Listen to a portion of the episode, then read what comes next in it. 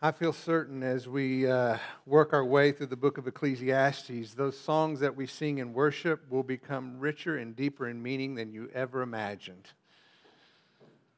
So, as we do begin this morning, I want you to take a moment and imagine having a conversation with your future self. You're going to sit down and you're going to have a conversation and talk about what life has been and what you've learned along the way how it might be different if you had to do it all over again, what wrongs you might choose to right, what mistakes you might try to avoid, some of the life experiences that you would relish, things that you might have taken for granted that you would want to appreciate all the more if you had to do it all over again. In many ways, in my mind, as I think about the book of Ecclesiastes, that's what I see going on.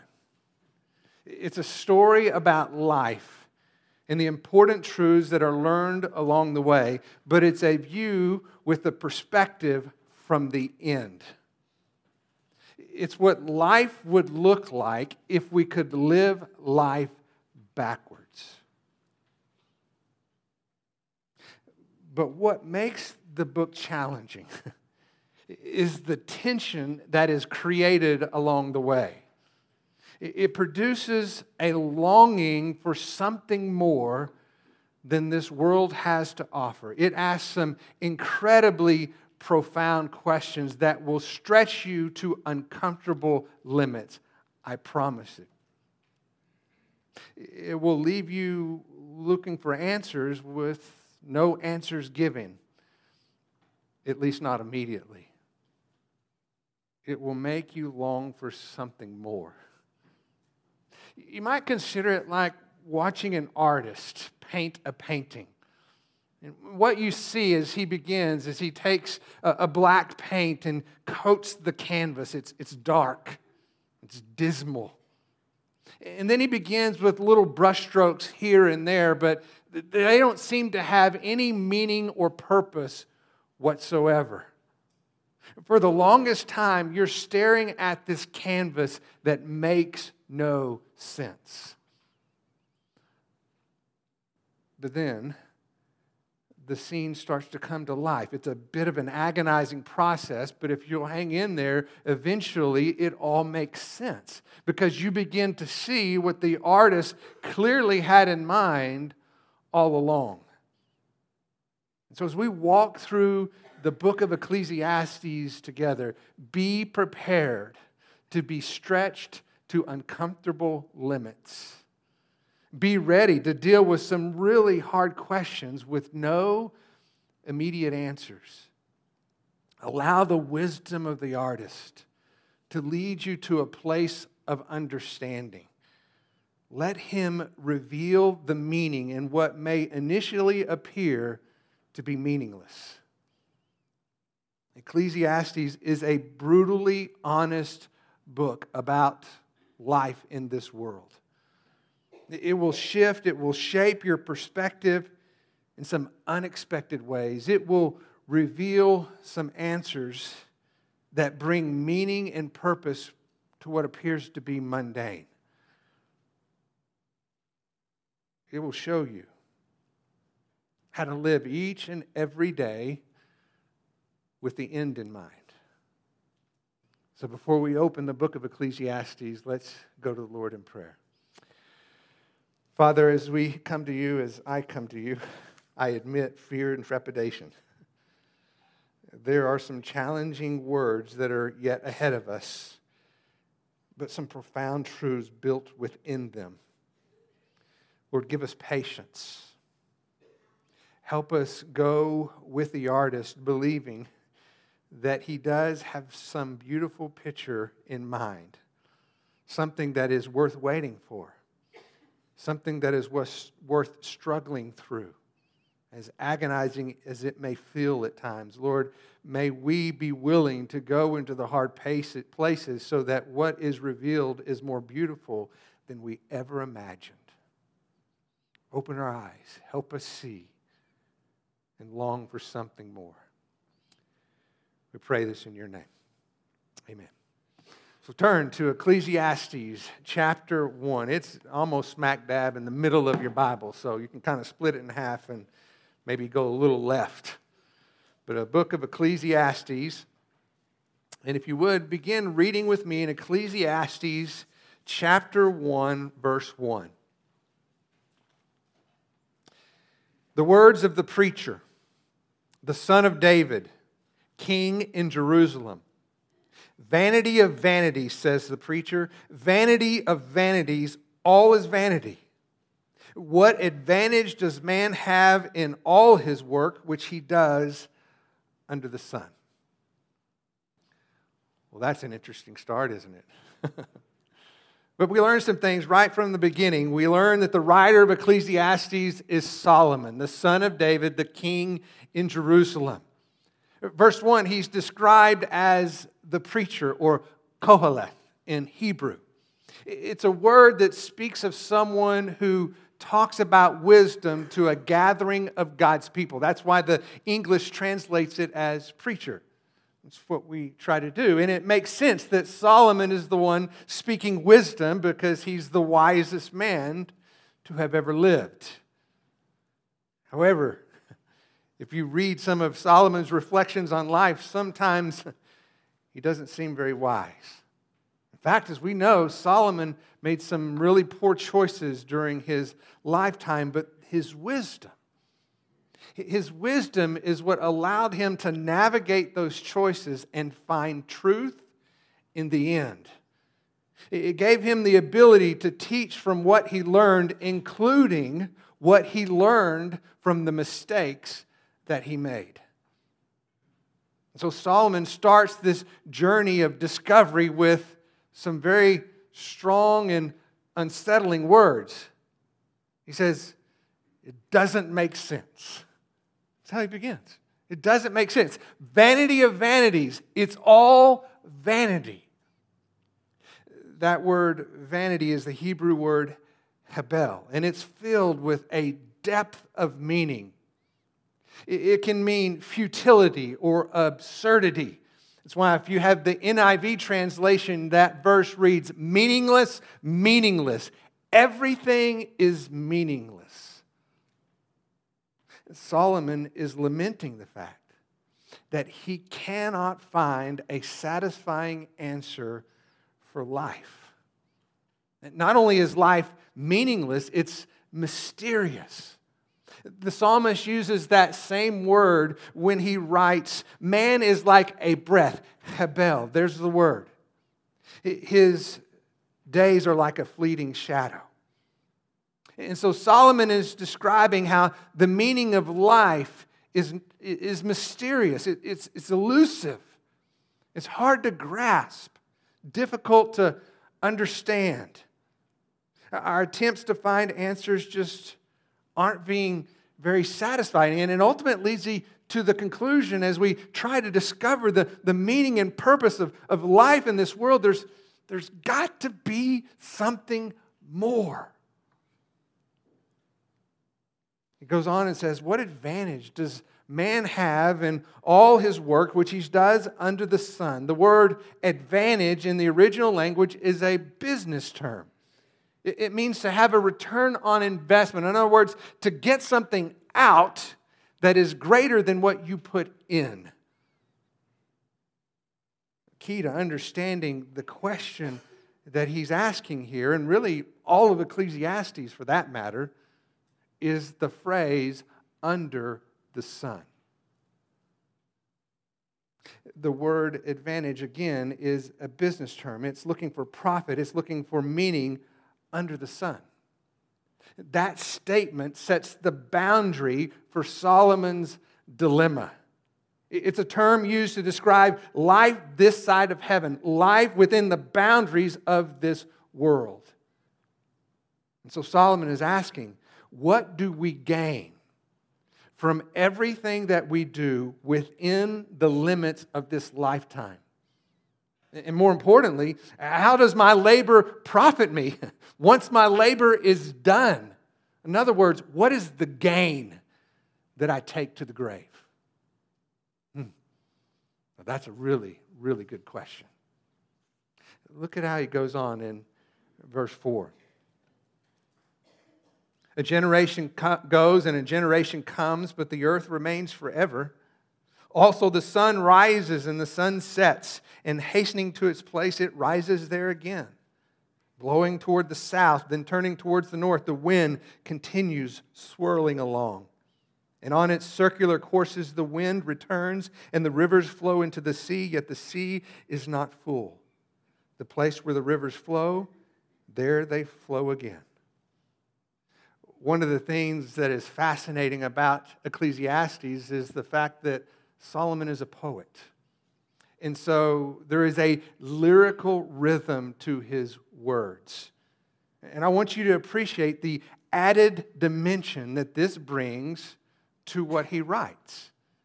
Here we see that the, the rhythm of his words are a reflection of the rhythm of life. Listen to it again. A generation goes and a generation comes, and the earth remains forever. Also, the sun rises and the sun sets, and hastening to its place, it rises there again. Blowing toward the south and turning towards the north, the wind continues swirling along, and on its circular courses, the wind returns. You hear it? Solomon is describing, both in his language and in the rhythm of his words, this circular, cyclical pattern of life. And as he does so, he begins by describing specific things that we see in nature. He highlights what we see in the sun, what we see in the wind, what we see in the water. He talks about the sun moving from east to west, the wind moving from south to north, the waters rushing from high to low. And when you put it all together, you have this three dimensional image of what is happening on our globe a cyclical rhythm, constantly repeating, but never progressing. A cyclical rhythm, constantly repeating, but never progressing. And that's really important because this unchanging rhythm is what sustains that delicate balance of life. The earth is just the right distance away from the sun. Any farther away, and it would freeze over. Any closer, and we would all melt under its heat. The earth, as we know, is tilted 23 degrees on its axis. If it were not tilted, there would be massive amounts of ice that would collect on its poles, and in between would be an unbearable heat. Our atmosphere filters all the deadly UV rays from the sun, except for a few that it filters through that kill the green algae that would otherwise accumulate in all the rivers and lakes and oceans in the world.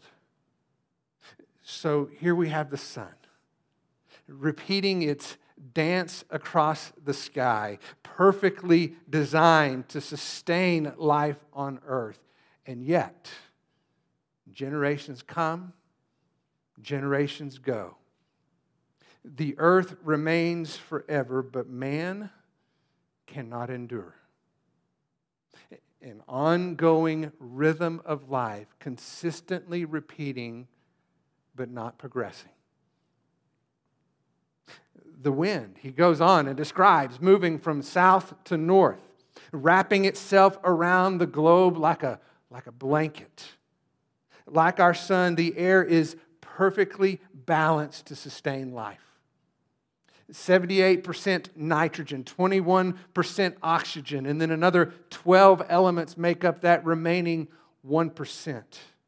This recipe for life is constantly mixed by the movement of the earth, by the movement of the tides, tides that are controlled by the presence of the moon, and without the moon, we could not survive. Like the sun, the moon is just the right size and just the right distance from the earth. It causes the oceans to spread its moisture around the earth. And all of this activity brings balance to the air we breathe. Again, perfectly designed to sustain life. And yet, generations come and generations go. The earth remains forever, but man cannot endure. Water in the rivers race to the ocean, but the ocean is not full.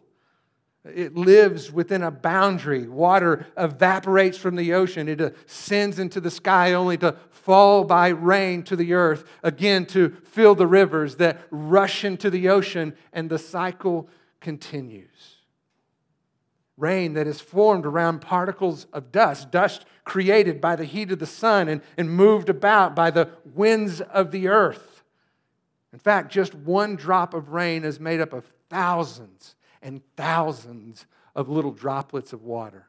And each one of those droplets of water wraps around a particle of dust, forms into clouds. Clouds create rain that falls to the earth, and the cycle continues.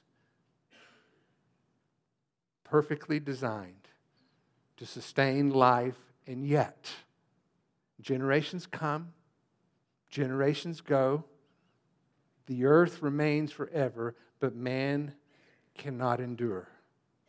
A cycle, a rhythm, constantly repeating, but never progressing because the outcome is the same for all of us. Look at how he continues in verse 8.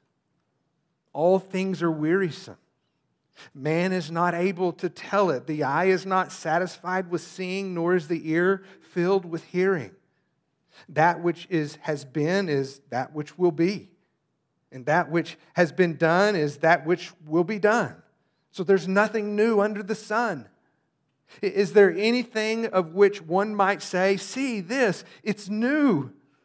Already it has existed for ages, which were before us. There is no remembrance of earlier things and also of later things which will occur.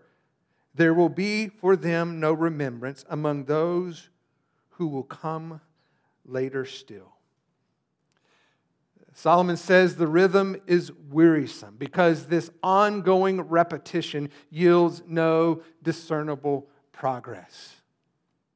No matter how we try to advance and, and, and, progress, we cannot eliminate the struggle, and death is still inevitable. Solomon says we receive endless amounts of input, and yet we're rarely fulfilled. Our, our words fall short, our eyes are not satisfied. Our ears are never full. Despite living in this balance of life on earth, it's never enough.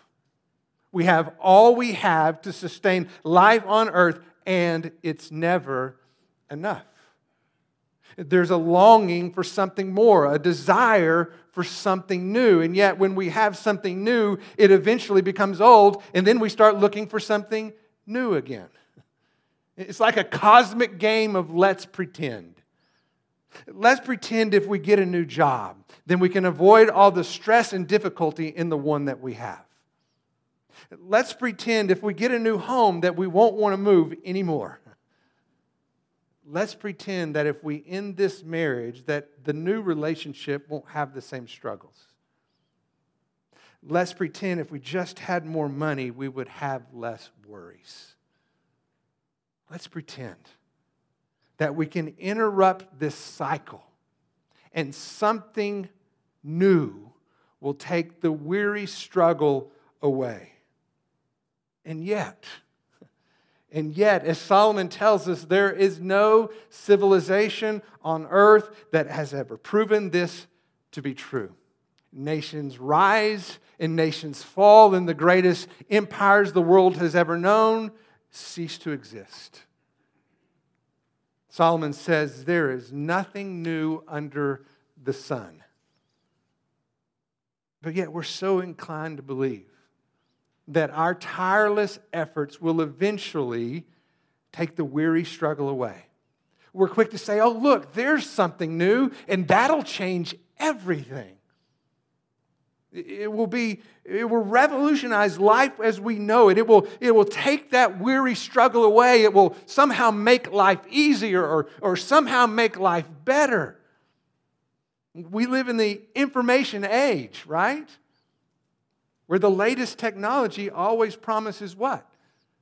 To make life better.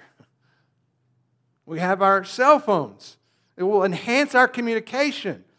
It will give us instant access to information. They promise to have greater productivity and increased connections. And yet, everyone is always looking for the latest upgrade. Always looking for something better than what we already possess. And so here's my question Have all those advances really increased our productivity, or have they just made us more stressed? have they really enhanced our communication, or have we truly forgotten how to relate to one another as human beings? Face to face, eye to eye. So many advances, but is there really any progress? Well, we found a cure for polio. That's an advance, that's progress. And yet, we also know that there are so many forms of cancer that remain a mystery.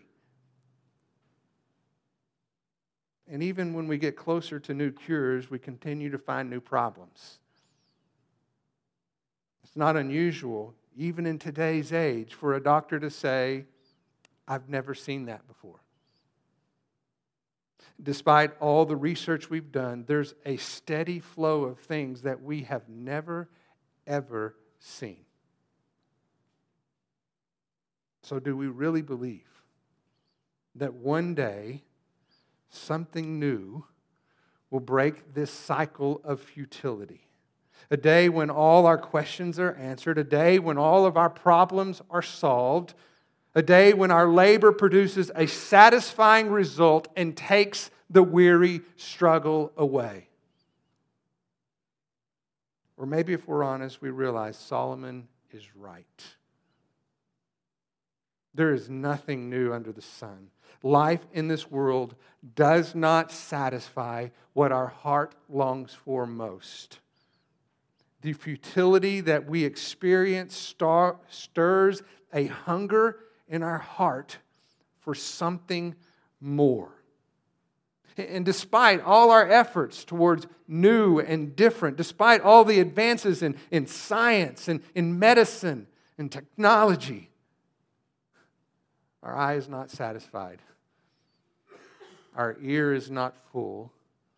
Our words are still empty. There is no generation in the history of the world that has broken the cycle of futility the desire for more, the desire for new, the desire for different. And that desire exists because of the hunger that's in our heart, the thirst that is in our soul. And those things cannot and will not be satisfied under the sun.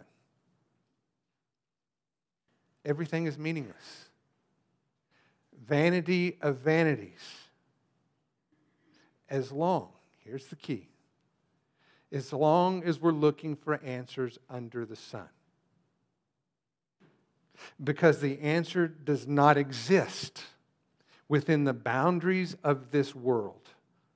All of creation, including generations and generations of people, validate this truth. It's a never ending cycle a never ending quest for more. So, if you want to find the answer, you have to look beyond the sun. You have to see beyond the limits of what this world has to offer. Now, we know that throughout the Bible, we see the scripture pointing us to the answers of where that truth is found. And I want to protect the integrity of what's Solomon is doing because he's wanting to, to leave us longing for something more, and we should. But I want to give you a glimpse, and just a glimpse, of what he has in mind. So if you would turn to Psalm chapter 19. Psalm 19. I chose this psalm because Solomon's father, David, who wrote this psalm, is describing the very same phenomenon in nature. But I want you to listen to his words. Psalm 19, beginning in verse 1. David writes and says, The heavens are telling of the glory of God, and their expanse is declaring the work of his hands. Day to day pours forth speech, and night to night reveals knowledge. There is no speech, nor are there words. Their voice is not heard. Their line has gone out through all the earth, and their utterance to the end of the world. In them he has placed a tent for the sun, which is as a bridegroom coming out of his chamber. It rejoices as a strong man to run its course. Its rising is from one end of the heavens and its circuit to the other end of them, and there is nothing hidden from his heat. Much like Solomon, his father David is speaking about what he sees in nature, but the manner of his description is very different, isn't it? Instead of meaningless, we see David talking about the very same events as having been filled with purpose. Solomon said, The sun rises and the sun sets and hastens to its place as it rises again. It's mundane, it's boring. But David describes the same event and says, The sun is like a bridegroom, like a bridegroom coming out of his chamber. Instead of boring and mundane, it's, it's filled with anticipation. David says, The sun rejoices as a strong man runs its course. In other words, the rhythm of the sun is filled with joy. Two very different descriptions, right? From two very different perspectives. And I want you to know this morning, they are both right. It just depends on the view of which you gain your perspective. If we're looking for answers within the boundaries of this world, it is an exercise in futility, no, no matter what angle we might view them from the angle of technology or medicine or sociology or psychiatry each of those views leave you longing for something more. Like Solomon, there is nothing that satisfies the quest for answers under the sun. But if you look beyond the sun, where the heavens declare the glory of God, then you begin to find the answers. But they are not truths that you discover. This is key. They are not truths that you discover, they are ones that are revealed. They come from a divine source whose ways are not as our way, whose thoughts are not as our thoughts. He is giving answers to questions we haven't even thought to ask. If you want to find the answers that satisfy your soul, you have to look beyond the sun. You have to see beyond the limits of this world. See, the ultimate arrogance of humanity is to believe we possess all the answers on our own. And listen closely to this, because there are plenty in this room to which this applies. The ultimate arrogance of humanity is to believe that you possess all the answers on your own. That's why we chose to eat the apple. That's why we chose to build a tower. That's why we chose ultimately to crucify the one who came to set us free. It is the futility of selfish independence that is our greatest enemy. When Paul writes to the Roman, I believe he speaks to this. In chapter 1, verse 20, he says, For since the creation of the world, God's invisible attributes, his eternal power, his divine nature have been, and here's the key, clearly seen, not hidden, not mysterious, but clearly seen through what He has made, so that we are all without excuse. But even though that God has made these things to be clearly seen, to be adequately revealed, man does not honor God or give thanks to his faithful provisions, like that repeating cycle of the sun moving from east to west, the wind moving from south to north, the waters rushing from high to low. Instead, we declare that that delicate balance of life is the result of a random cosmic event. That's why Paul says, they became foolish in their, here's the word, futile speculation. Looking for answers under the sun. He says they are foolish because their hearts were darkened. They professed to be wise, but they were fools.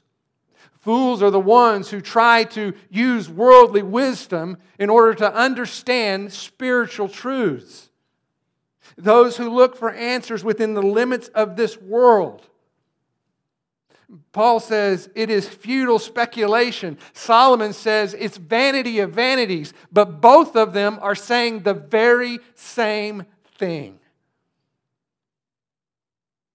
You want to find answers that satisfy your soul, you must look beyond the sun, the place where God's invisible attributes, his eternal power, his divine nature are clearly revealed. In the end, you have to look to God if you want to find the truth. Now, I realize that's a pretty vague description of where truth is found without a lot of detail of how we're going to get there, but that's okay. because that's where Solomon wants you to live for a little bit. And I would encourage you to go about your week and think about all the advances in things that have happened in the history of mankind, and then truly ask yourself have they ended the meaningless cycle of our search for something more? Have they satisfied our eyes? Have they filled our ears? They give meaning to our words so that we don't need something new anymore? Or are we still longing for something more? And if so, maybe Solomon's right. Maybe we're not looking in the right place. There's nothing new under the sun. You're not going to find it there.